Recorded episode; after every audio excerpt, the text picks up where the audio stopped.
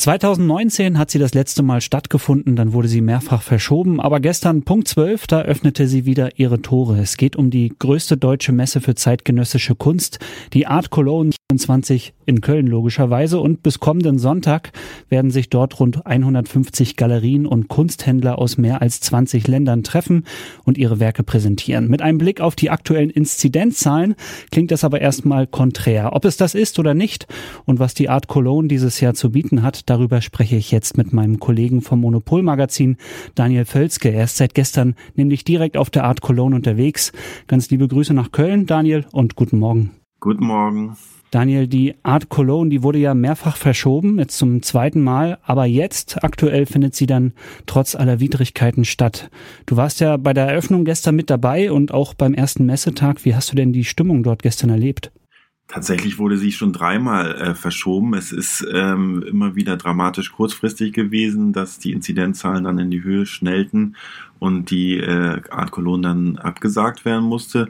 Jetzt sind die Inzidenzwerte wieder ähm, in der äh, in, wieder ziemlich hoch und man bangte so ein bisschen, ob die Art Cologne stattfinden kann. Sie findet statt. Äh, die Stimmung war überraschend äh, gut gestern. Also ich habe mit vielen Ausstellern Rinnen und Galeristen gesprochen und ähm, die hörten sich äh, relativ glücklich an und freuten, freuten sich vor allen Dingen, Leute wieder zu treffen in physischer Form, weil überraschenderweise ging es ihnen jetzt in den, in den Lockdowns gar nicht so schlecht, wie befürchtet. Das lag daran, dass sie staatliche Unterstützung bekommen haben und auch daran, dass sie immer in Kontakt geblieben sind mit ihren Käufern. Aber es war eben doch für sie jetzt was Besonderes, ähm, die äh, Leute wieder zu treffen, ihre Sammlerinnen und Sammler oder Museumsdirektorinnen und Kuratoren. Das ist vielleicht auch ein gutes Stichwort, denn ich meine, die viele Messen haben ja auch dieses Jahr stattgefunden.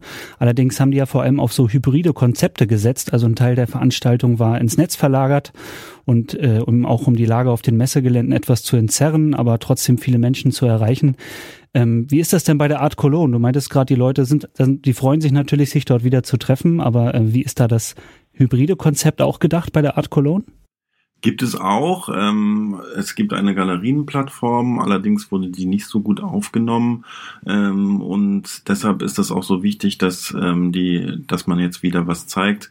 Äh, der Messedirektor Daniel Hack selber meinte, äh, man, äh, man bräuchte dieses Vorortsein, man bräuchte auch äh, den Kontakt und ähm, freute sich eben auch, dass er seine Messe jetzt eröffnen konnte. Also macht das eben auch ja für die Art Cologne eigentlich Sinn? Also ich meine, gerade Installationen und die Ausstellungen lassen sich natürlich auch nicht so ganz ins Digitale übertragen. Aber vielleicht nochmal ein Blick auf die Corona-Situation. Aktuell haben wir ja eigentlich so hohe Inzidenzen wie noch nie. Die Art Cologne wurde, wie du gerade noch berichtet hast, äh, dreimal verschoben. Jetzt ist es eigentlich ja äh, die schlechteste Situation, um diese Veranstaltung stattfinden zu lassen. Wie reagiert denn die Art Cologne momentan auf die Situation? Es gilt dort immer noch drei G. Es ist zwar in N R W zwei G beschlossen für öffentliche Veranstaltungen, das gilt dann aber erst ab nächster Woche. Das sehe ich ein bisschen kritisch, aber die Messe lässt sich da irgendwie nicht beirren.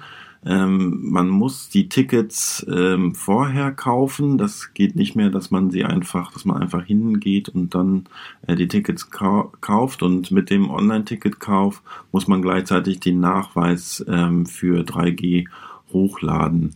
Dann, was ich, ähm, was ganz augenfällig ist, dass die Gänge sich verbreitet haben, dass man überall natürlich Maske trägt und ähm, das war dann auch schon fast alles, äh, was die Messe äh, tun kann. Also es ist etwas kleiner geworden, ähm, es sind nicht ganz so viele Galerien dabei, aber mit hundertfünfzig Galerien sind es dann doch fast so viele wie noch im, noch vor drei Jahren, als vor zweieinhalb Jahren.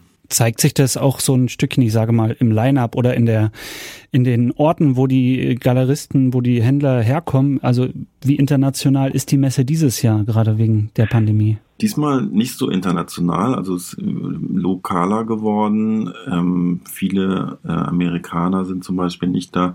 Es sind tatsächlich fast nur, also vor allen Dingen deutsche Galerien da und ähm, ja, also wenn man international kaufen will, dann muss man tatsächlich äh, online gehen. Das ist auch, auch ein gutes Stichwort, wenn wir online gehen wollen, um zu kaufen.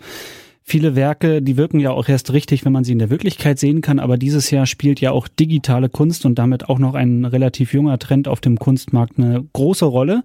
N F Ts, also rein digitale Kunstwerke, die dann durch ein fälschungssicheres Zertifikat gesichert sind.